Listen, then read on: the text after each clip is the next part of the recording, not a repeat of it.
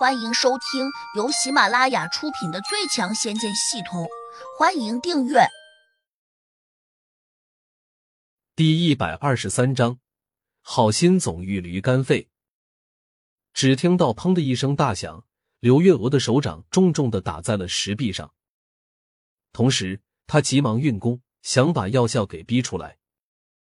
而他的手也没有闲着，马上取出了一把长剑，指向了胡杨。我先砍了你的手脚，看你往哪里逃！洞子虽然比较开阔，但是柳月娥的剑气却很凌厉。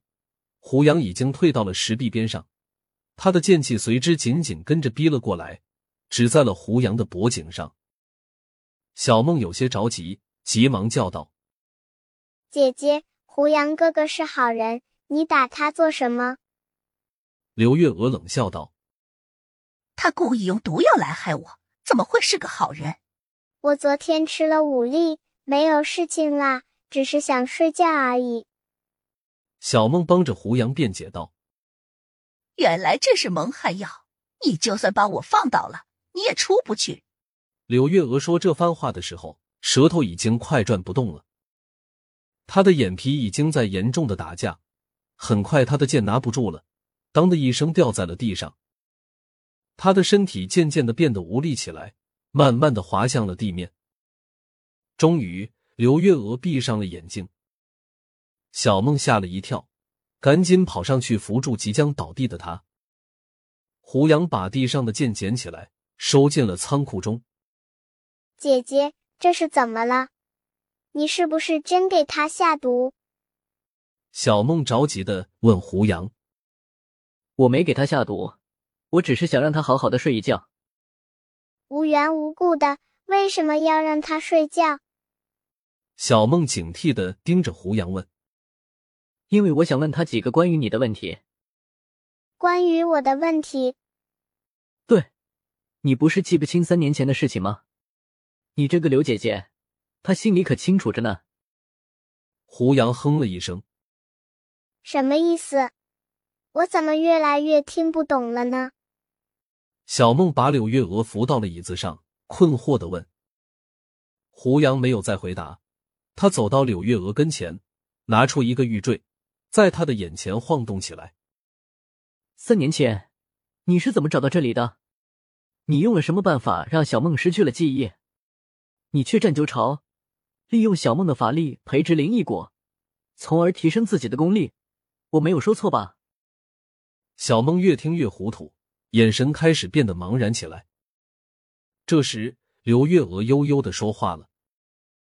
原来，他虽然修炼出了人形，但一直在寻找一个隐蔽的有灵气的地方。无意中，他发现了小梦。刚开始，他知道自己打不过小梦，便给小梦献殷勤，由此取得小梦的信任。而且，他还经常给小梦送香水、买糖果。到了后来，小梦不再提防的时候，他就给小梦喂了一些药性很烈的失忆药。从此以后，小梦便失去了之前的大部分记忆。小梦有些惊愕，她完全不敢相信，如果这些话不是出自柳月娥亲口所说，她肯定认为胡杨是变着法来骗她的。他对我这么好，原来是骗我的。小梦的泪水慢慢的流了出来。显得极为伤心。胡杨心里有些矛盾。柳月娥这只狐狸精虽然骗了小梦，但是她罪不至死。可如果不杀了她，只怕她醒过来之后要报复自己。凭现在她的功力，要收拾自己，可能绰绰有余。就在这时，胡杨脑中的系统突然传来“嘟”的一声轻响。一排文字在里面飞快的闪现出来。新任务：三天之内杀掉一个地灵，将获得系统奖励，功力加倍。胡杨一看，眼睛顿时一亮，他当然相信系统绝不是骗他的。再看向处于半昏迷状态的柳月娥时，胡杨的眼里闪过一丝杀机，他马上拿出了一把长剑，便要刺穿柳月娥的胸膛。再砍下他的脖子。谁知这时，小梦却跳起来，抓住了胡杨的手腕。胡杨哥，你别杀他，虽然他骗了我，但他对我还是挺好的。如果不杀掉他，可能你就永无出头之日了。他会一直利用你帮他种植灵异果。小梦摇摇头说：“虽然刘姐姐利用了我，但是她并没有危害我啊。也许他这样做是有苦衷的，不妨等他苏醒过来，我们问问他再说吧。”小梦在这里，自己肯定下不了手。他是一个地仙，功力远比自己高强。想到这里，胡杨就点了下头。假意答应下来，得先把柳月娥绑起来。不过要绑住一个地灵，那可不太容易。普通的绳索肯定没用，哪怕用钢筋铁链，只怕也困不住他。要是有一个困人的法术就好了。这样一想，胡杨便打开了脑中系统，看看能不能够兑换出这样的一个法术。可惜这次系统并没有如胡杨的心意。里面根本没有那种法术，胡杨有些失望。在看向柳月娥时，不免又升起了杀机。小梦已经有些清醒了，她是个地仙，感知能力非常强大，自然一下就能够感知到胡杨的杀气。